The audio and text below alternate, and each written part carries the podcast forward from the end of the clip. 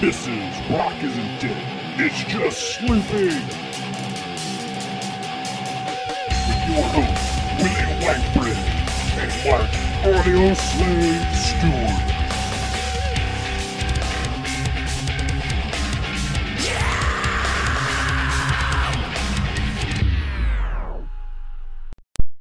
Radio killed the radio star.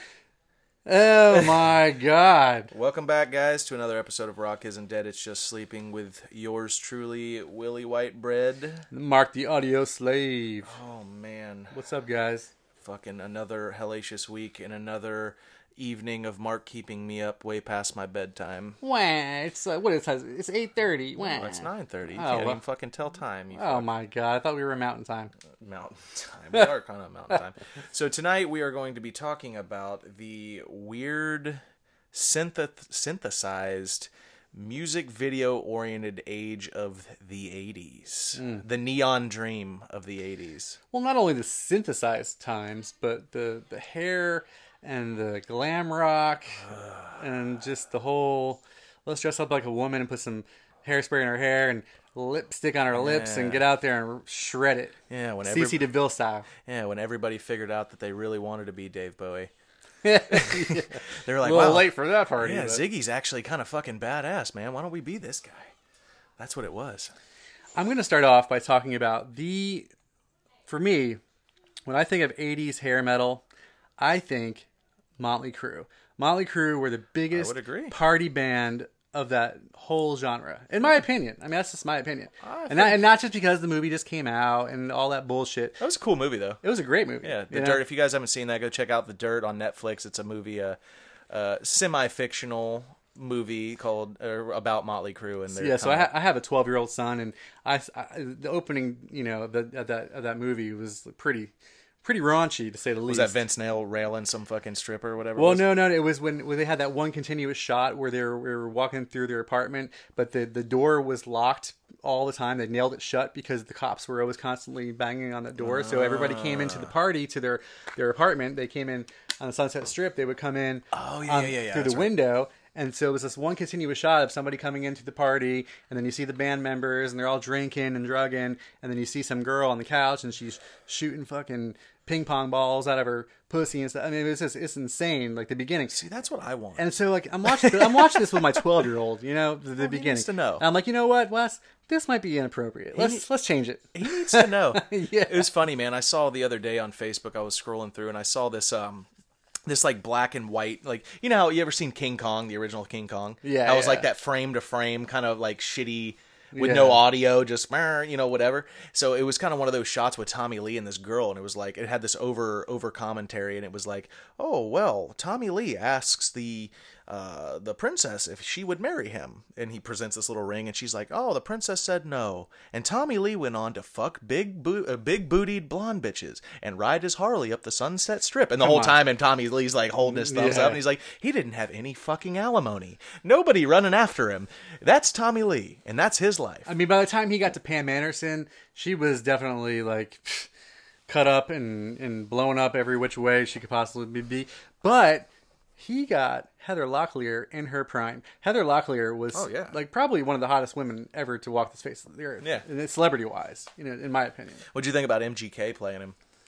I thought it was pretty cool. I thought it was, too. I thought he did a really good job. Yeah. And I didn't even know it was him until like probably like a couple days after I watched the movie. Really? Yeah, I, I just didn't even realize it. MGK plays in a in a few pretty cool um like music based movies. He was in you, you've seen SLC Punk, right? Long, long time Yeah, ago. he, there was an S there well there's an SLC Punk too. oh, and he was in and that. MGK's in it. And he also plays in that that show Roadies on Showtime, Oh, okay. Oh. which is I don't know if you've ever seen that show. No, I haven't. You need to watch that one, guys, and Mark included. You need to watch Roadies on Showtime and you also need to watch Vinyl on HBO. That's a pretty good one. Okay. Oh, Yeah. But anyway, back to the 80s. The the early 80s, like 1980, that was a fucking strange time in rock and roll. Motherfucking rock stars were dropping dead left and right. You know, you Yeah. got John Bonham. Yeah. Mm. He died of alcohol poisoning in 1980. I don't I forget the exact month. Um and that that that, that was the catalyst to Led Zeppelin's demise. They they stopped playing after that. Well, I mean, that's a big loss. I mean, He was that- an insane drummer too. Yeah, I mean th- that was back when drummers mattered. You know, these days you can be a drummer in a band and they'll, they'll, they'll nix you like no. Like, Oh yeah, they run nothing. through him, they run through him left and right. But uh, so John Lennon, he also got shot outside of his uh, New York City apartment, Yeah, uh, December eighth, nineteen eighty. yeah. He got shot, and then uh, who else died in nineteen eighty? Who else died? Oh, Bon Scott, the original singer of ACDC. He died in nineteen eighty. So people were just fucking dropping left and right. ACDC just actually anno- announced a tour for uh, 2020. I saw that. Yeah. I'm, I'm, I don't know if I'll be able to make it to that. But Well, you know, it might be Daytona Rockville. oh, That's what they're they're speculating that now. Really? I've heard a lot of things about Metallica going there possibly as well. Uh, yeah, Metallica, System of a Down's getting back together. Blah blah blah. Well, we'll we'll just see it. We'll see in uh, in October what, what's going on with that. So yeah, so in the '80s, you saw a lot of different transitions. Because, like any different di- generation, obviously we've talked about this many times. You had the new wave coming in, right? Yeah. The hair metal guys coming Yeah. in, the glam rock guys coming in, but you also on the other side of the fence, you had the thrash metal guys, right? The Slayers, the Anthraxes, the Megadeths, you know, Metallica. They were around in the '80s. Oh, yeah. late- Oh, later yeah. '80s. But you know, they so you had two separate scenes. well, you you can't have Metallica without without Megadeth. All right, You know, Dave Yeah. Mustaine. everybody knows the story on, on behind that. Yeah. You know, Yeah, and you also had like Slayer and and uh, you know shit like that, Iron Maiden, whatever. Anthrax. Yeah, I said, I said Anthrax, Mark. Did you? Because I, said didn't hear Anthrax. it. Well, I said well, you know, next time I'll hear it better. I need to I need to use my man voice. A lot of people say I don't talk I don't talk loud enough. I'm the man. Right. I'm the man. And also another notable thing that happened in 1980 is the Rubik's cube was invented. Ah, okay. Well, I uh, I remember getting that as a kid and uh, you know giving it a shot for about five minutes. Yeah, I was gonna say th- thank you to all two people in the universe that cre- that that got one and ha- actually have finished And it. then there's those dagon like super Rubik's cube freaks that know how to like solve it in ten seconds. Oh yeah, You know, without taking the stickers off. they do it quicker than I come, and that's saying something, you know. But uh, but anyway, so yeah, you had that that that breakout in the mold, and you had that transition into the hair metal stuff, and you also had a different, a really a really big transition in how people interpreted music, how people took in music, because vinyl then went to cassettes. Yes. You know what I mean? And that was really convenient because obviously you're not. Well, carrying what, around when a did fucking- CDs come out? Uh, Before ninety, right? Yeah, Yeah, so you have you know, in well in the genre in the in that ten year span, you s- you have you know two major switches in the in the music you know listening area. right. And the compact disc, and it's funny enough because those. When the compact disc first came out, that was an expensive motherfucker. Like those things weren't cheap. Oh no, yeah, they were You know what I mean? They terribly. were much more expensive than albums, than vinyl, and now th- now it's flip flopped. Now vinyls are much more expensive. Mm-hmm. than Then we had CDs. singles Yeah, you had when single cassettes. LPs. It was not until the cassettes came out is when we ha- started getting the singles. You know, Mm-hmm. you, instead of spending you know twelve bucks on a whole album, you can spend three dollars and just buy one one song with a B side. You know, Right. So yeah, you had the you had the hair metal cats. Like uh, who are we talk who are we talking about? We got Motley Crue, right? Molly Crew, you got Poison. Poison, Right. You had Rat, Quiet Riot. Yeah. Ozzy was in there somewhere. Well, Ozzy was in there a lot. That he was. I feel like he Ozzy Osbourne. He was. Uh, he was in a, an entire thing of his own because he wasn't thrash metal, Mm. right? But he wasn't a hair band. right. either. Right. So he was one of those kind of ambiguous. I would almost loop Bruce Springsteen into that as well, because Bruce was kind of his own little ambiguous thing, you know. And he had that top ten hit "Hungry Heart" in 1980, so he was he was there. He was prominent, right? Mm-hmm. Yeah. And then uh, like But I'll Ozzy- tell you what, he really didn't until until MTV came on the scene, he really to me didn't have the the super stardom that he was you Right. Mm-hmm. know, he, he became until MTV made him that way. You know, and he, he had that first one of his first videos, uh, Dancing in the Dark, where Yeah. uh, he pulled Courtney Cox from Friends on stage, and that was her Oh, first uh, experience on TV ever. Yeah. and he pulled her on stage, and uh, you know, how pissed off were you were you if you were the other chicken next to Courtney Cox and you didn't know what was going on, and all of a sudden he was just like, "You come up here, You." are gonna dance in the dark with me." yeah i don't know man like the 80s was a definitely a weird a weird conglomeration of things and and with ozzy ozzy had you know he had three Mm-hmm. albums in the 80s he had you know blizzard of oz diary of a madman and i forget the other what was the other one? Mm, I can't think of. I it. can't I can't remember the other one, but those were great albums. Oh yeah. Oh yeah. Great- those were great albums. Um, but that's all we really saw out of them, and that's you know that was obviously in the Randy Rhodes years Yeah. before he died, which is crazy. yeah. Going on a, you know, a whim of a of a, of a What a fu- flight. Yeah, you know. what a fucking guitar player! Oh my god. I mean, he was sick. Way Sick. before his time, Oh, definitely. absolutely way before. With his all time. those harmonics and those, those, uh, this finger tapping he was doing, it was way before anybody else was doing it. and I was really surprised he left. He actually left Quiet Riot to go be with Ozzy, yeah. and that's crazy to me. Like, because Quiet Riot was big in that time. Oh yeah. Quiet Riot was still killing it. Yeah. Yeah, but I mean, know. Ozzy's Ozzy. I mean, come on. You know. Yeah, legend. You're not gonna, you're not gonna sit there and go, oh, well, you know, I know Quiet Riot has one hit, but Ozzy's got several. Yeah, You know. and that was also uh, in the early '80s. I think it was 80, 80 or 81, one of the two. That's when Ozzy bit the head off the bat. Right. And uh, a lot of people misunderstand that story. So like, he didn't do that. Like, he didn't intentionally. Mm-hmm. He didn't know. He thought it was fake. He thought it was a yeah. He thought it was Yeah. a plastic bat. So like he he just you know somebody threw it on stage. He's like, oh look at this, ah, and oh shoot, Blood fucking spurting out. this thing is real. So But I want to know, like, that's the difference between shows today and shows back then is how the fuck did you manage to get a bat into a concert? A live bat. Like, where did you, where, where I mean, was back that? then thing? there was no security. You just walked in with whatever the hell you had on you, and it was like fine. There was no pat downs, and there was no metal detectors, and people sifting through your stuff with with wooden sticks. I mean, it was just walk in, give me your ticket, and you're in. It was, you know, Is that not the craziest concept? I mean, Especially by today's standards. I mean, baseball games here in Jacksonville are the same way. There's there's nothing. Are they really? Yeah, you can walk in with, you know, six flasks strapped to your leg. Nobody would know the difference. Well, I, that's kind of how I walked into Rockville. exactly. I had a fucking whole bottle of vodka medical tape to my inner thigh with the spout of it chafing my taint. Yeah, the entire exactly. way through. Exactly. I mean, so that back in back in those days, you know, you, you, guns, knives, whatever you, you wanted to bring, bombs, whatever, you can get right through. I mean, back in those days, people weren't, weren't thinking like that, but And they didn't really have a whole lot of because I feel like society was different. Like the music fans were different. They were more dedicated to music right. back in those days because that's when music was still music, not that guttural bullshit we have coming out on the radio. I don't even know like like I, I- I've said it before. I don't even know what's out. Like what is what is the genre now in comparison to like the 60s, 70s, and 80s Well, and the, stuff. the thing is, it's it's just like TV. So, like, if you look at TV from the 80s and TV today, you have TV from the 80s, you had a cable box that was attached to a uh, electronic, you know, wire that came to Right. you, and you had, you know, probably 30 channels, if that, to choose from once cable came on the scene. So, like, you know, think about it today with g- genres and subgenres of, of rock and roll. Back then, it was just kind of like, you know, you had heavy metal, you had psychedelic rock, you had the 70s rock, the 60s rock. That's all you had. Today, we have, you know, grindcore, death metal, hardcore, black metal. I mean, there's just so many just subcategories of each genre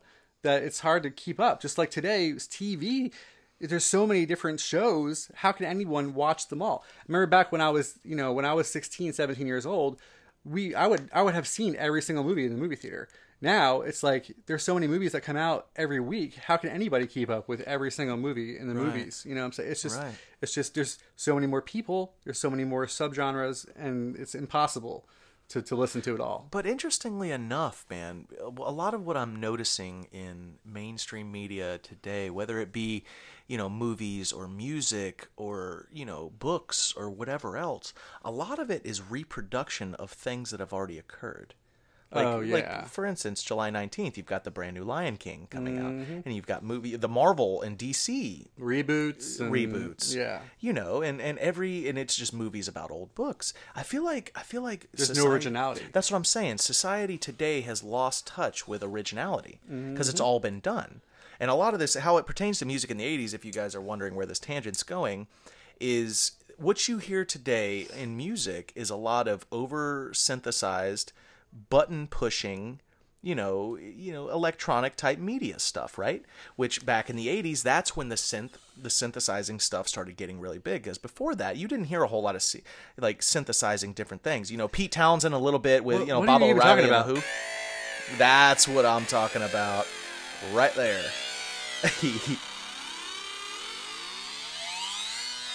exactly. You throw a little beat behind that. Look at that little thing. I wish you guys could see the face that Mark's making right now.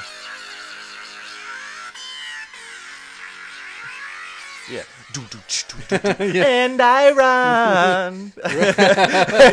you know? That's a sick little. that's a- Yeah, that's a good little thing. But that's what I'm talking about. Is that's this is where music started branching off in a very different direction because you had it, you had the blues, the blues movement coming through that graduated into the psychedelic kind of anti-war movement that Mm-hmm. graduated into the psychedelic movement that now people wanted a little bit something a little bit harder, a little bit harder, and now they started branching off in the 80s to visuals because you know obviously in 1981 that's when mtv came on right and the first music video ever played on mtv was the buggles video killed the radio star and that was very indicative of what was to come Everybody knows the first video, but what was the second video? the second video what was this oh i know it too i, I know it uh, uh, uh, uh, uh, uh, you better run pat benatar oh, okay, really? Mm-hmm. Good for her. that's right Good for her. you better run by pat benatar I just remember when MTV came out, it was, you know, Billie Jean and Karma Chameleon and Madonna. Well, that set the stage. You just hit it right there. Michael Jackson set the stage for music videos because when Thriller came out, who the fuck is going to touch that? That was the greatest selling album of all time, right? Yeah. I remember Thriller came out it, and and it was around kind of around Christmas and so we were at my uncle's house. It was Christmas night and we were all just, you know, chilling out after presents and stuff and all of a sudden Thriller started and I would never seen it before. And I think it was it was some so so it was 1982. Right. And so I remember, you know, the part where he turns into the Wolfman. and He said, "He said, get away!" And he turns around. He has got those yellow eyes, And he starts laughing. and me and my me and my cousin are the same age, so we were probably like you know, uh, let's see, like seven, eight years old. Yeah. And he turns, and we just freaked out. yeah, that's scary shit for that freaked time. out and started screaming, crying, and like, yeah, get out of here! Yeah, that was scary shit. It was For that time. Oh yeah, for sure. And now- that zombie makeup was was killer. Tom Savini Absolutely. nailed it. The choreography. Yeah. You know, that's a little bit more pop stuff, guys, but you know, still it's very it's very significant and very indicative of the future in the music industry because that set the precedence for what's to come. Yeah. right? Yeah. So music videos, that's that was the realm, and that song by the Buggles, that was incredibly correct. You know, Right. video literally killed the radio star. That's it. That's You know it. what I mean? Done. I mean, it died out in a little bit of the later years. You know, I would say in the 2000s, Yeah. Yeah. La- you know, 2000, even the 90s was. I mean, now you got YouTube, and all, all the kids are still, if, according you know to, to, to what I know, they, they're all still watching videos, but they're on YouTube. They're on MTV. Right. Well, that's- where it switched over to. Well, that's also the reason I feel like you know music videos died is because the the over power hungry and money monetarily hungry industry that we have today, right? You Right. can't even watch a YouTube video without list. You can't watch a four fucking minute music video without having sixteen ads in the bitch. I'm so sick of it. that's what I'm saying. I mean, I, I know you can pay for the you know But YouTube that's the shit. Red or whatever, but that's the bullshit. right? exactly pay money Because- pay me. right. You want to watch no ads? Pay me. Right, because when I was a kid, and I'm and you weren't a kid at the But time, there were commercials on MTV. rarely. I mean, but they There had were they had commercials. But they had hour blocks or so of like in the morning when you were getting ready for school. What were you doing? You popped on fucking MTV, Of course, and yeah. you were watching music video countdowns yeah. all morning long. oh yeah. you know you might have a little commercial in between Adam or Curry doing the top ten yeah, yeah. every night, and Absolutely. Kurt, Kurt Loder was doing the news. something. and- Yeah, Headbangers Ball. Yeah, Ricky Rackman was doing Headbangers Ball. and- Absolutely. And that was the coolest part because you didn't have to wait for interviews of bands to show up on YouTube or hear about them electronically through Facebook means that you were getting interviews in between intermittent music videos. But yeah, they had to do it that way because Right. there was no web, you know. you know, the internet started getting getting not I wouldn't say prominent. It started coming out in the early 80s in 1983 that's when that's when the internet started rolling around Yeah, but, but nobody took it seriously Until at like the time. ni- 1990. You're right, right. Nobody took it seriously at the time. Right. You know what I mean? And computers were al- al- also like three grand Yeah. for a piece of horseshit, like two megabyte hard drive Right. refrigerator that clicked and Right. made beep sounds. Like my best friend, his father was a computer guy, and like literally his entire one of his, his rooms in his entire basement was these giant processor machines. And they were Exactly. processing like what like 16 bits. yeah, Yeah. that was like impressive, you know. Yeah, absolutely. But see, yeah, that's that's one of the beautiful staples. Like the '80s is not my favorite genre, but I do appreciate things in music history that are absolute staples of things to come, and, yeah. and that's and that's another reason why we started this podcast, at least for me, is because it's all been fucking done. Now, the 80s was also a big time for the, the Christian community to come in and stomp all over the metal community. Oh God, yeah. I remember going, my mother dragging me to church one time, and it was the whole thing was about how there was all these satanic pretenses to all of these you know albums out there like the scorpions had a picture of this you know half naked girl on or she was naked i guess Oh, well, It's yeah. the virgin killer album you know and they were just like they're satanic and you know the, the ozzy osbournes they're satanic judas priest satanic you know the slayer satanic which they are i guess but i mean it's it's only if you if you're like you really like trying to go that way Well, every that, that was still the staple of that time period was to have m- fucking sex missionary with the lights off. Yeah, you know what I mean. It was yeah. still a very closed generation, and I feel like the '80s, the hair metal, the Motley Crues, the Guns N' Roses, the Def Leppard's, the Twisted Sisters, all that kind of shit blew the fucking doors off of you know modern societal norms. Mm. You know what I'm saying? And a Mm-hmm. lot of that shit that you were talking about was was led or or tip of the spear by Tipper Gore, Al Gore's wife, then Senator Gore because she started the Parents Music Research Research Center, which, like you said, began attacking these albums. which led to the parent, parental advisory Yeah, and what all led that. to the pre- pre- uh, parental advisory stickers being placed on these albums, and incidentally, you know, because of that. It led to major chain stores like Target, Walmart, all these big, you know, Right. big corporations pulling these albums off the shelf. So you had they they in a sense went underground with these albums. They tried to force them out. You know what I mean? But but to me, and I think I think it's it's you can see it in the numbers and album sales and things like that and interests. It didn't it didn't have a really it had a, a, a reverse effect because it all it all it did was add an allure that Right. these metal bands wanted.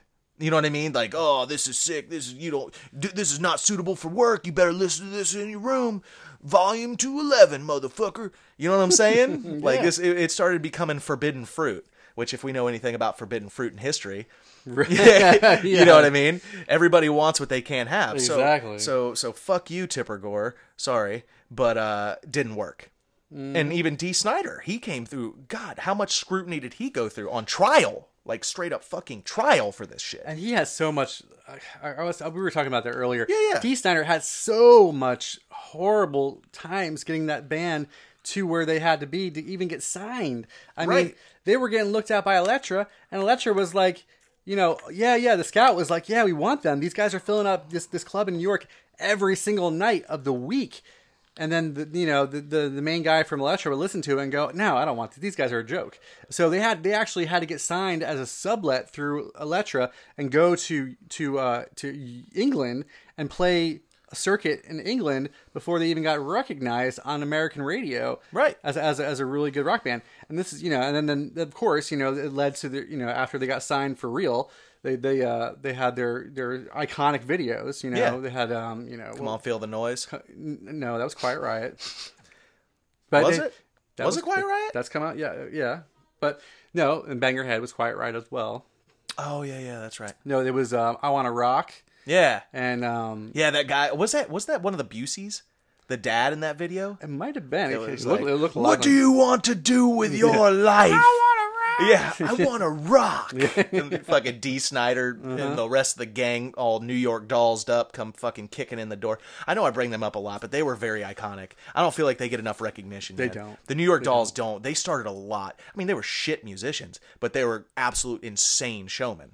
right You know what I mean? right yeah which no, Oh, yeah. you know that was that was cool but see along those same lines like you were talking about uh these these bands did go through an intense amount of scrutiny like pat benatar you know like she went through a, an exen- intense amount of scrutiny and so did joan jett joan Yeah, jett people are just like they look. They look at Pat, somebody says Pat Benatar. They look at her and go, "Oh yeah, Love Is a Battlefield." She was really good back in the '80s on on MTV. But like you said, they don't realize be, before that whole yeah video, Yeah, that video that- movement, that, like- that made her right There was there was a, there was a story to be had, yeah and uh and, and joan jett had a bad time too coming up she, and that's hard to believe though because she's so talented. dude in, in the 80s in the very i think it was actually 1980 she was rejected by 23 different record companies It was all it was a man's world back then. That's right. was. 19 and she's a badass, dude. Yeah, there wasn't very That's many a bad vixens back woman. then. Yeah. and yes, rejected by 23 different record companies. The woman literally had to create her own company, Blackheart Records, and sell. Uh, she printed like something like 5,000 albums, 5,000 albums, and selling them outside the back of a van outside the venue after playing a show. That's crazy. Yeah, it's fucking crazy. But anyway, so moving on a little bit. Interestingly enough, with the '80s and this, all there's always a little bit of a battle. I wouldn't say a battle, but like a little bit of a competition between. We're not gonna take it. That was the other one. By That's Twist. right. Yeah, yeah. Where, yeah, we're That not was gonna other- take it. Um, my dad actually met uh, D. Snyder. oh, did he? Yeah, my dad used to do these cigar He's conventions. cool as fuck. Yeah, that's what my dad said. Dad said he was a really cool guy. They, my dad used to do these big cigar conventions over in Vegas all the time, and D. Snyder happened to be at one. He met Tommy Lee over there at one, Mike Tyson. Right. Oh, yeah, all sorts of people. But uh, there's always been a little unsettled competition between the British rock movement and and America, right? So we had a see. huh? Yeah, I can see what you're saying.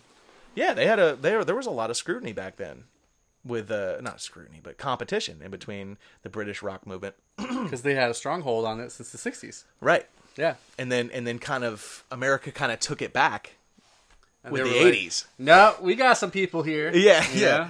You know, and they did just a lot of great. We got Billy Idol. Yeah, we got Billy Idol. He's coming through with white weddings and all sorts of kind of shit. But uh, so so another band that went through a lot of scrutiny during that time is Def Leppard. Def Leppard went through a ton of scrutiny before Pyromania came out. Yeah. Pyromania Yeah. hit the stage, and that fucking album blew the doors. Those off guys of it. Australian or New Zealand? I can't remember. One of the, aren't they the same place? I can't remember. people from Australia right now. We have a, a bunch of listeners in Australia. They're fuck you, motherfucker. That's probably not how they I had sound. to lose track, but uh, I remember now the first band. It was not really a band, but the first album I believe that had the parental advisory sticker placed was that Two Live Crew album with uh, Really? "Me so horny me-" that that one. That- That's silly ass album. Mm. But yeah, so um, oh, also in the very early '80s, 1981, we remember a little bit about Phil Collins in the air tonight with one of the most iconic drum breaks of all time. Isn't it so sad though that today Phil Collins is deaf? Yeah, Pretty much 90% deaf. Yeah. Still making music. Yeah. But I mean, you know, hearing's gone. hearing's gone. Yeah. Hearing's gone. but yes, that probably is one of the most iconic songs ever written. Yeah, You know, definitely in, one in of the the most, air tonight Yeah, is, is definitely one of my all-time 80s favorite yeah, songs. definitely uh, one of the most iconic drum breaks. besides the studio. yeah. Yeah. But you know, uh, where was it? Genesis. That was the Yep. band he was in. Yep. And they had a cou- couple '80s hits as well. You know, Yeah. back in those days. What are you doing over here? Mark's over Um, here fucking playing weird songs, trying to get copyright infringements on us. yeah, they're, right. they're gonna fucking these these people on these podcasts, man. I'm telling you, they pre I these heard things. the symbol. yeah, I heard the For symbol, Rio. motherfucker. yeah, they're they'll take your shit down in a fucking heartbeat, man. So another big thing with the '80s, with the music video stuff, with that came a strong sense of, and a lot of people will say this. You'll read a lot of critic reviews, and a lot of people will say this. A lot of uh, you know, rock historians and these type of things, they're going to say this that with mu- uh, video killing the radio star, these bands actually started focusing a lot more on visual representations of their music rather than the music itself. A- a- a- And a perfect ex- example of that, one of the very early MTV people was uh, one of, and also one of the one-hit wonders was a flock of seagulls doing Yeah. Iran. Right. I mean that video with him with the mirrors and just like going around in circles holding his synthesizer. Yeah. And you know, all decked out in his little glam rock deal. Yeah. I mean that was a very iconic video for of, that of those times. Oh yeah, and there was a fucking shit ton of those one hit wonders. They were, I mean, that was if if any decade for one hit wonders was to be you know symbolized and put it in Wikipedia in bold fucking letters 80s. and eighties, dude, For sure. eighties, dude. sure. Yeah, like bands like Devo with Whip It, Whip It, Yeah. Whip It good. That's right, You that's know right. the Buggles, obviously. You know that they were one. You know, Modern English, I'm out with you. Yep, yep, yep. Gary Newman, Cars. Mm. Yeah, in yeah. Cars. Dun, dun, Yeah. dun, dun. There's that synthesizing, you know what I mean? Soft Cell, Tainted Love, you know, Wall of Voodoo, Mexican Radio, Modern Eng- Modern English, Melt With You. That was a big one. Yeah. That was a big one, you know what I mean? And and Aha, probably the biggest one. Oh Aha, yeah, with Uh-huh. Take the car, on Me. With, with the cartoon race Yeah. track race race car guy. yeah, yeah, yeah, yeah. Oh man, that was that was the video. And then the ever so absolutely loving Men Without Hats, the safety dance. I fucking hated that shit, dude. I hated that. I hate Come On Eileen. Oh god, those two are. just- Oh, come on, Eileen. Well, you know, so would I, but you know, I hated the song. but uh, oh my god, yeah, you're, you're so right. I, I remember back in those days, man. It was it was it was rough because you know either you were sitting by the radio trying to request or, or, or wait for a song to come on, or you were watching MTV waiting for your song to come on. So like we were constantly waiting, waiting, waiting for you know like you know we were waiting for Beastie Boys to come on with Fight- Sabotage. we were, oh, we were waiting for the for for Aerosmith with Run DMC for Walk This Walk Oh, This Way. dude. We were waiting for that. We were waiting for close, Anthrax close, and Public Enemy. close Your Eyes from Lita Ford and Ozzy Osbourne. We were waiting for that. I mean, we was just like hours just waiting. Like, come on, just play it. Come on, man, just play it. Right. well, that's the first time that should have been seen. Nobody would like associated. Vi- well, I mean, you obviously associated visuals in your own head with music. That's the psychedelic shit coming at you. Yeah. But like nobody, nobody was able to see these people. Like if you wanted to see what Bre- Bruce Springsteen looked looked like, you had to see him on a fucking album cover or at a magazine, Right. or something like that, or go see Exactly. him live. Right. You couldn't Yeah. just flip on your television and see Bruce Springsteen doing his fucking thing. Right. Yeah. You couldn't see that, right? So this was a, an absolutely groundbreaking, ground shaking thing, and these artists began, you know, tailoring their music around this stuff. And a beautiful example of that to me is the Talking Heads.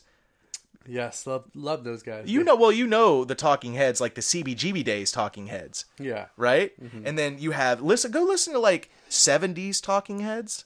Right, Psycho Killer, Yeah. Qu'est-ce que c'est? Da, ba, ba, ba, ba. They've always been a little bit college rocky, which is cool. That was cool in their own right. But then go listen to their early '80s stuff when they started pu- pumping out music videos. It's all synthesized, very you know repetitive. Big smiles, everybody. got synthesizers. Yeah, lots of neon colors, lots of big bright smiles, lots of big flash. Shit.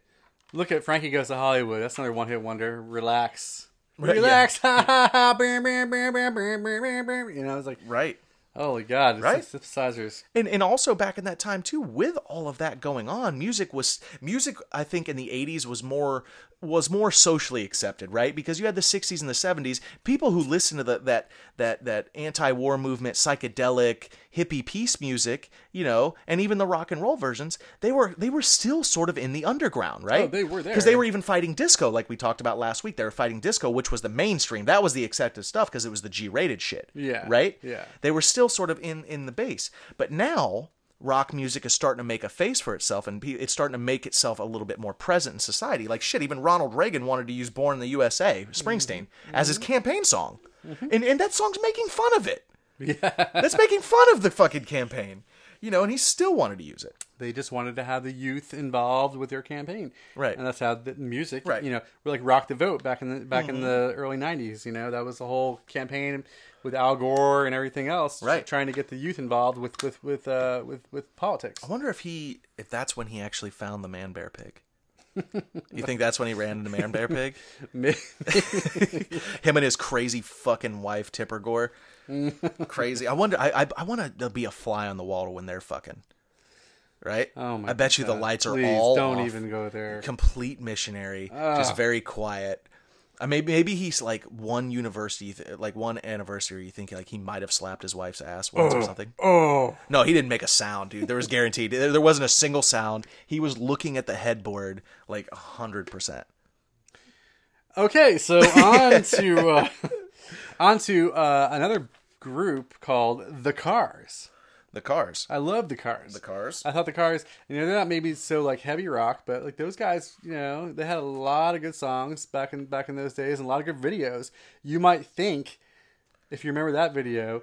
You might think I'm crazy. That was an awesome video. They had that model in her in in her uh, towel and they had the dude like he was like three inches tall like honey i shrunk the kids type thing Yeah. and she was running around like he was he was he kept popping up and that was a very iconic video you know just like cindy lauper with uh, girls just want to have fun Right. super with with uh with lou albano the, the wrestler he was the dad in the video and, and they were running around he was trying to ch- you know chase him down i mean there were just so many iconic videos of the 80s that like you know there was uh, you know, by, by, by the time the 90s came around, MTV kind of fizzled out until the grunge. But, you know, Well, and and you you hit the nail on the head as well as another groundbreaking thing with these music videos is you had the pop scene and they were bringing sex into it. You know, I mean, the hair guys, the hair metal guys, they they had the girls run around. You know, girls, girls, girls. They had that shit. Molly Crew had that shit going on, and they were present,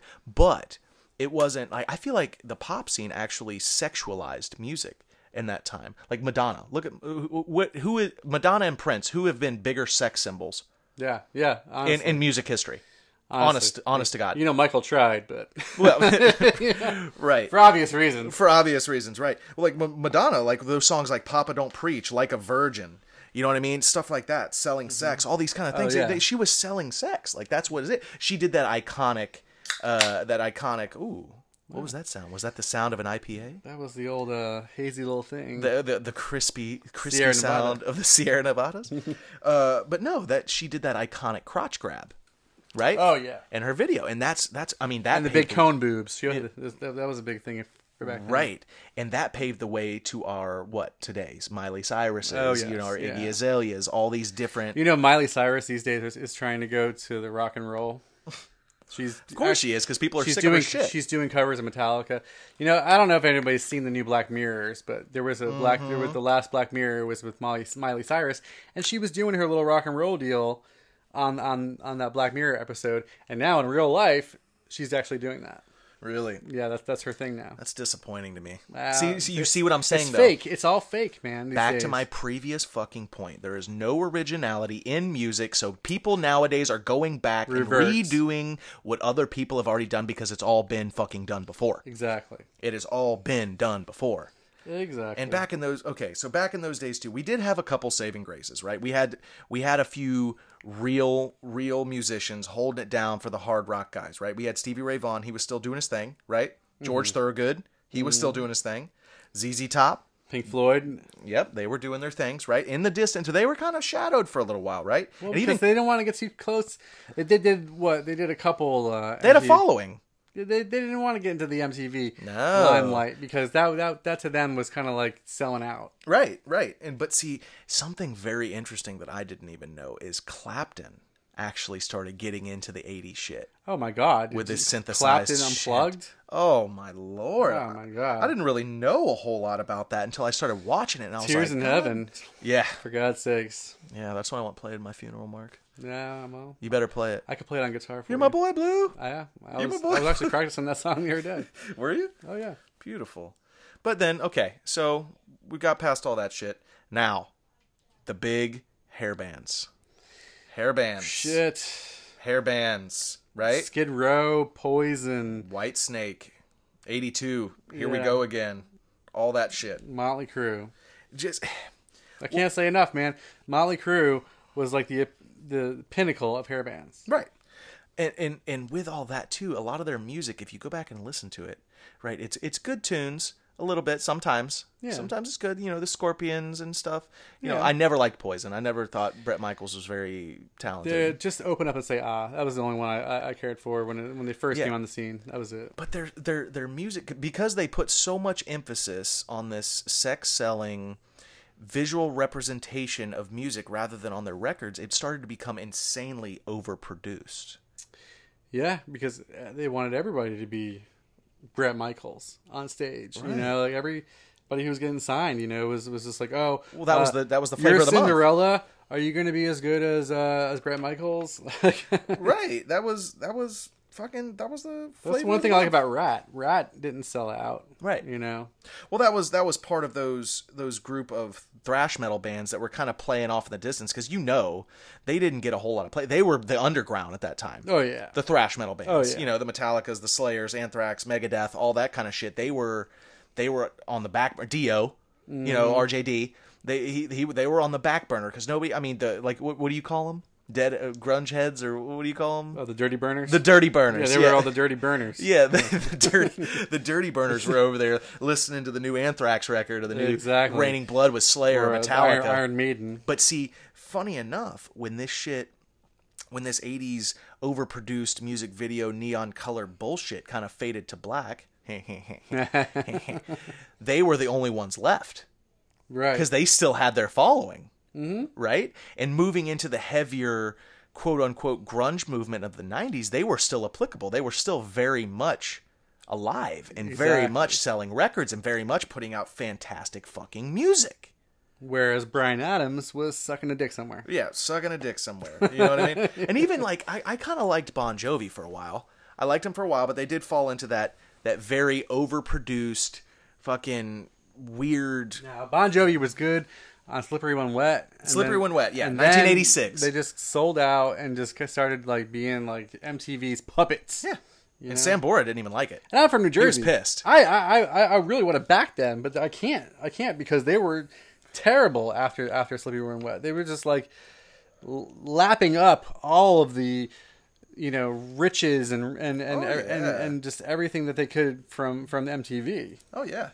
Absolutely, man. You also had a lot of other weird shit going on in society at that time, man. Like the 80s was fucking crazy. Like you had the Challenger blowing up in 86. You know, you had Chernobyl 2 months later in 86 fucking blowing up. They found the Titanic wreckage in 85. Did uh anybody ever tell you what color Christy McAuliffe's eyes were? I don't know. They were blue. One blew this way. One blew that way. Did anybody ever tell you that Kristen McAuliffe had dandruff? No. They found her head and shoulders on the beach. Oh, too soon. Oh, that was not. awful. People I are hope going to be not. fucking pissed. Yeah, you had Gorbachev fucking tearing down his walls. You know, you had the massacre over there at Tenement Square, the Exxon Valdez fucking crazy disaster in Don't Alaska. forget the Scorpions made that specific song "Wind of Change" just because of the Berlin Wall and because of their descent from Germany. Right. So, if you guys uh, don't know what the "Wind of Change" is, it's it's a very icon- iconic song of that time. I'll tell you what. I love I, one a couple of bands that I really enjoy because I, I don't know. I mean, I got to be in the mood for the hair metal Rio stuff. Speedwagon, Journey. Well, no, not really. no, dude. White Snake and Scorpions. Sometimes, dude. well, Every there's- time I think of, oh no, that wasn't White Snake. What was that one where where?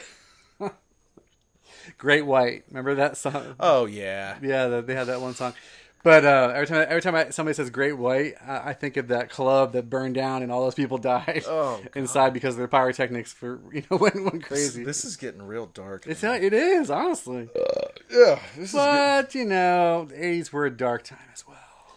They were a bright time and they were a dark time. Daddy's home. But yeah, whenever tell me like whenever you're driving in your car and you really want to get down, right?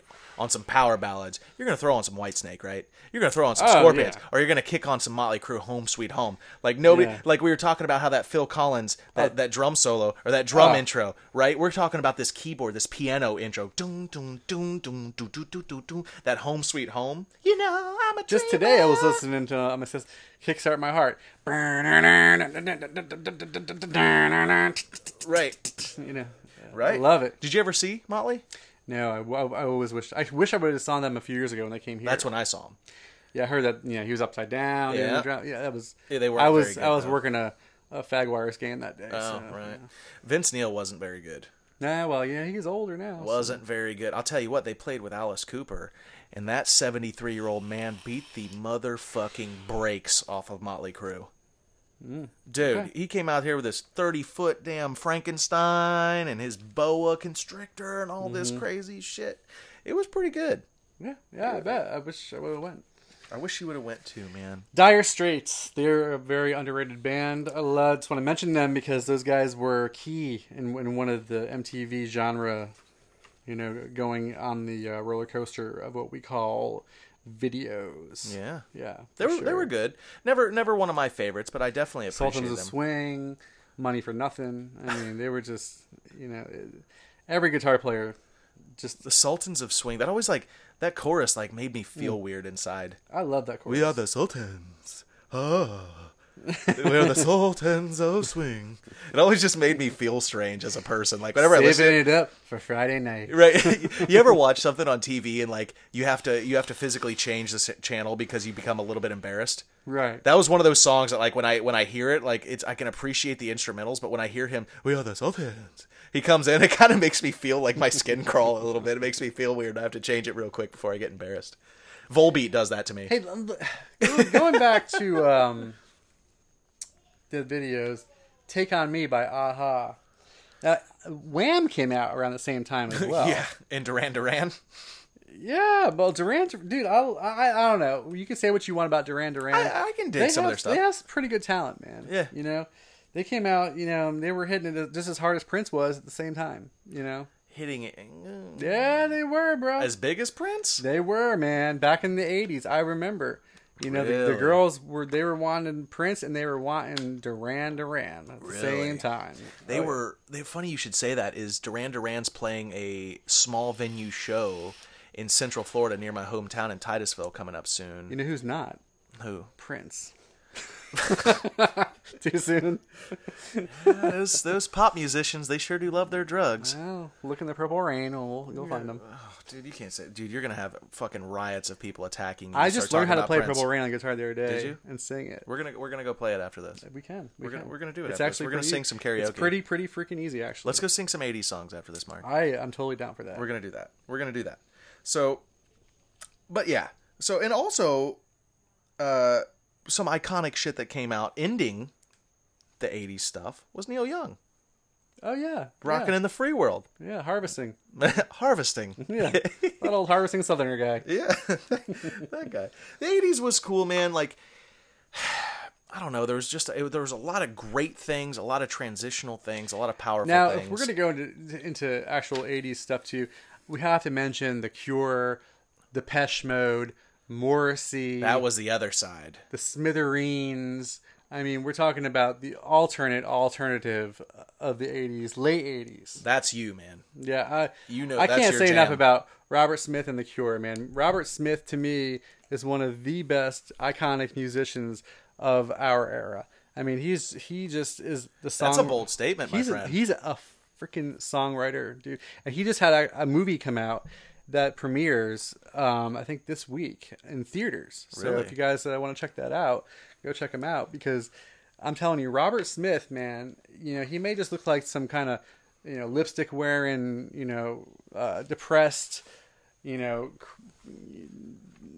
demented songwriter, but he he actually has a lot of genius behind what he's doing, and his guitar licks and his his melodies are just insane. If you've never listened to The Cure, you should go check him out. I mean, especially an album called "Kiss Me, Kiss Me, Kiss Me." It's one of my favorites. Yeah. Yeah, Yeah. Far out, man. yeah. Oh, another one we have to mention before people start getting upset is Guns N' Roses. Yes, they were there before '90. Yes, they were there. Barely, Yeah, they were there. but they were there. Appetite came out. Yeah, the whole the whole sunset sunset strip whiskey a go go craze. See, when I see sun, when I hear Sunset Strip, I think Motley Crue, but I guess Guns They N' were Roses- all Guns, there, Guns N' dude. Roses came later. yeah, but they were all there. They were, they were. I get, yeah, I, I- I know that. Uh, God dang it, Axel Rose makes me so upset in my in my heart. He makes me so very fucking upset, Mark. Have you ever seen the movie Rock of Ages? Yes. Remember when the the the guy was like, "Okay, we're, we're they they were at the arena for the or the stadium that they were going to perform at," and he's like, "Now I want everybody to go away from this half of the stadium because I'm going to take a nap." That's that, Axel. That was Axel Rose. They modeled that Tom Cruise character after Axel Rose. I bet he was a giant douchebag. Dick, man. giant dickhead freakouts on stage i remember i remember watching some video where he stopped the show jumped down and smashed some kid's camera for taking pictures of his show Well, Josh Homme did the Queens of the Stone Age last year, but why he was drunk and he didn't realize he was kind of in the moment, and he apologized to the to the woman that he did it to after the fact. But yeah, yeah he he did that too. but why Just because he's drunk, man, and so, and he sees a camera in his face, he's like, "Eh, "Get out of my face!" And- well i kind of get that in the sense because it drives me fuck like zero to 60 blood boiling when somebody people all these fucking people have their goddamn phones out oh, dude. during Well, the show i get it but dude like really are you ever gonna watch that video again? dude no Never. Nobody gives a shit. And if you want to watch that video again, go to YouTube and watch somebody who was actually in a better seat than you. With professional audio. Exactly. There's videos of the show. exactly. You know what I'm saying? It's I never pull my phone out like of how the show. ignorant. Ever. Like it's it's okay. F- Like we talked about this a little bit in the first episode. You it's okay to pull out your phone and take a 20 second clip and be like like as a postcard. Like check it out. I was 20 feet away from Yeah, Eddie Rob Vedder Zombie. or here we Rob go. Zombie, you know, whatever. Yeah, whoever. whatever. But but it how But to sit there and film every freaking song. and how utterly, absolutely, gutturally disrespectful it is to the people behind To me, it's almost like filming fireworks. You're gonna film and go, ooh, ooh, that's Oh cool, but then you're never gonna fucking watch it again. Yeah, like what are you gonna? you- Is your buddy gonna be like, "Yo, bro, can you please send me that picture or that video of the fireworks again? like, I really want to see that video. Like, I want to post on my. Is it okay if I post on my Instagram? Like, there was only one concert that I've ever been to where that would have been worth it, and that was the Flaming Lips at the Hangout Festival, and they had so many visuals and they brought so many props, and they did a double set. They did their their original set, and then they did it followed by Dark Side of the Moon, of of their take. That that that's that that to me that's the only concert I would ever want the beginning to the end on my phone. but still, even then, dude, like, cause you, I don't care what anybody says. You physically cannot capture the energy, bliss, and sheer experience of a show of a No. concert on your phone, and you are not fucking. You're not fucking paying attention. Right. If you're on your phone, you are not. You paid good money to Right. be here and see these people. Like you, it- it's just it's absolutely and utterly and gutturally re fucking ridiculous to me. But anyway, back to Guns N' Roses. Axl Rose was an asshole, and and uh, but they were all musical geniuses. Of They they were were Duff time. McKagan. They they were freaking. They stepped in at the right time. Yep. And uh, I remember walking into my seventh grade dance. It was probably the first dance I ever went to, and back in those days when I was a little teeny bopper. Yeah. And I remember walking in, and Welcome to the Jungle just started, and it was like, Mm-hmm. you know, and everybody, all the dirty burners were there with their Iron Maiden Dirty t-shirts, Burners. and dude, it was just like, you know, Gun- Guns N' Roses was the shit. dirty They were burners, dirty burners back then. Yeah, they were, and and I I think you absolutely are right in the fact that they were all they were all very strong musicians, like especially Slash. Obviously, everybody knows who Slash is. Yeah. I don't need to talk about Slash all fucking day. You know he's an incredible musician. You know he's an absolute rape tape on a Les Duff is Paul. underrated as well. Duff McKagan, he's a great guy, and it's funny too because uh, Kurt Cobain, also, I always bring him up. He hated uh, Axl Rose like a lot, and one Yeah. of the last people to talk to Kurt was Duff McKagan. They were on the same Hmm. flight together when uh, Kurt broke out of rehab and was flying back to Seattle. oh wow! Yeah, they were like on the same flight and sat there and chit chatted a little What, what are bit. the chances of that? That's what I'm saying, right?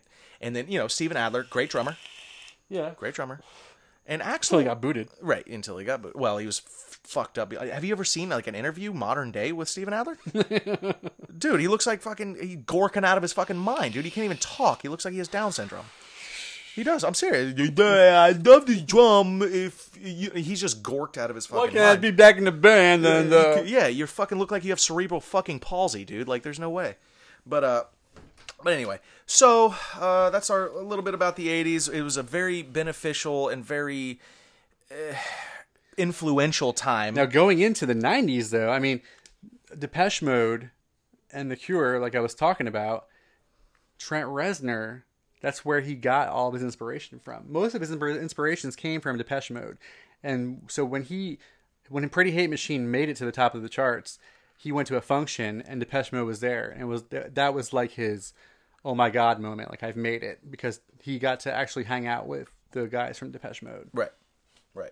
And and obviously towards the the late 80s that's exactly what birthed the 90s bands like Guns N' Roses and Yeah. Poison, all these hair metal bands is exactly what the folks of the 90s were rebelling against. Right. All of these because if you notice like the folks of the 90s your Nirvanas, your your Mudhoneys, your Melvins, you know, your your Pearl Jams, all these all these bands they hated doing music videos. They thought it was the cheesiest, stupidest, dumbest fucking thing they've ever seen in their life Right, right. right? So it kind of reverted back full circle, and that's when the 80s hair metal scene started to die, and that's when grunge was born, and that's also not only when grunge was born and the 80s hair metal was dying, that's also when the thrash metal bands started thriving.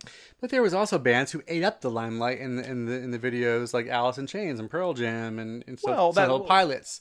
Not that not, maybe they were forced by their management. They were. but they were also you know Smashing Pumpkins. They were all in that you know oh, that's- you know that that the, the the classic videos of those of that day. It was also, but that was also the 80s set the precedence for that. You know what I mean? Oh, they yeah, set for the, sure. that was the expectation because people still sure. wanted to see that kind of shit. And if you're going to make because it, you got to do it. The time the 2000s rolled around, nobody gave a shit about videos. Exactly. And these people were, you know, the 90s bands, they hated it and they're very vocal about hating it, but they're, you know, their contracts are very tight. And this is what the record companies knew to make money, right? Right. This is what they're going to make you do. And also, Alice in Chains, they're on a different playing field, I feel like. And whenever anybody says that they were grunge, they, they weren't. They were metal. They had metal roots. Yeah. They were like one of the only Seattle bands that came out of there that actually still maintained a thrash, uh, not a thrash metal, but a metal root. You know what I mean? Okay. But anyway, oh, so we're going to do our album That's right. uh, Yeah, album yeah. review of the week real quick. Uh, Age of Unreason, new album by Bad Religion. I thought it was excellent, man. I did thought, too. I thought it was, you know, it was typical Bad Religion. It had the the, the punk, you know, three chords the, through the, throughout the entire thing, but they they mixed it up a lot. They had different, you know, harmonies going on. You still had that that that that badass Bad Religion sound, you know, that that's undeniable Bad Religion.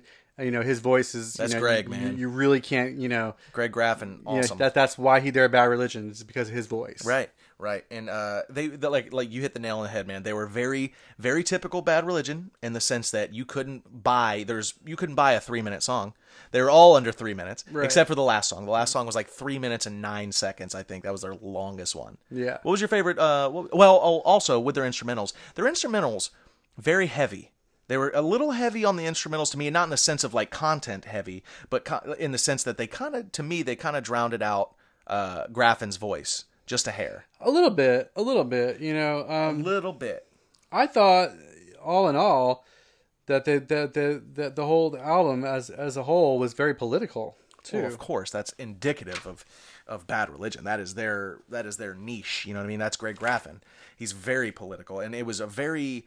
To me, you interpret it how you want. Um, I loved End of History. That was a pretty good song. Yeah, My sanity and lose your head was my two favorites on that album. Those were both great songs. End of History was mine. Yeah, I like that. Uh, That's one of good. one of the lines in that in that song that I really like is "Nos- nostalgia is now an excuse for stupidity.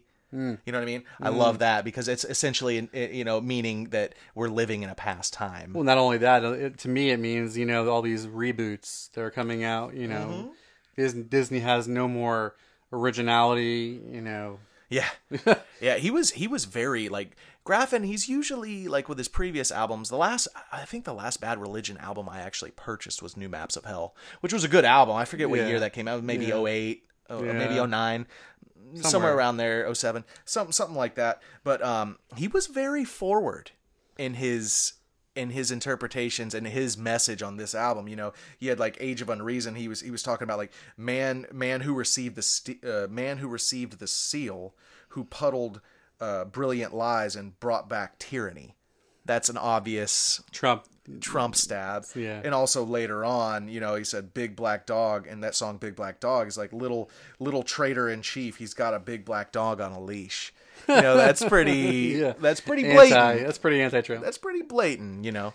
Hey, well, you know, You know what you're going to get with Bad Religion. exactly. You know what you're Exactly. going to get. You know what their message is. They are. Fast punk beats, you know, punk overtones, you know, political political but melodies. very smooth. They're, very they're smooth. super smooth. Those guys Right. can can transition like no other punk band today. Right, and I think Greg Graffin always, to me, has been an incredible songwriter. He's a great writer. I, I you Yeah. know, I have one of his first edition books uh, that I read, and it that I actually read, and got him to You know, sign. one thing about them, I, I can't believe how hard they were going on some of their songs. Like for their age, because you know, if you if you're making that album, you have to go out and perform those songs. Oh, yeah. and those guys were pretty. They were hitting those strings pretty freaking hard on this album. Yeah, you know, some of the songs. They were. I, I don't know. I don't know if if their all original band is with them, like Brian Baker or Brooks. I don't think Brooks I- I- Wackerman's yeah, with them I, I don't know. or Greg Hetson. I don't. I don't know. I haven't followed them. Uh, you know, religiously in quite a long Hey, time. hey, anyway, I see what you did there. But we're going to wrap it up, guys. As always, please, if you like our show, go ahead and go over to Apple, iTunes, and give us a review. I would much, much, and greatly appreciate it. If you have any show suggestions, or if you want to tell me to go fuck myself, or tell Mark to go fuck himself, or if you guys want nudes, Please do. yeah, please email at willywhitebread69 at gmail.com. Bada boom, bada bing. Next week, we haven't quite picked the topic yet, but I think I want to talk a little bit because it's all about me. I want to talk a little bit about powerful female vocalists throughout time. I'm down. I think we might do it. Like all right, it. guys. I hope you enjoy the rest of your weekend. Rock on. Peace.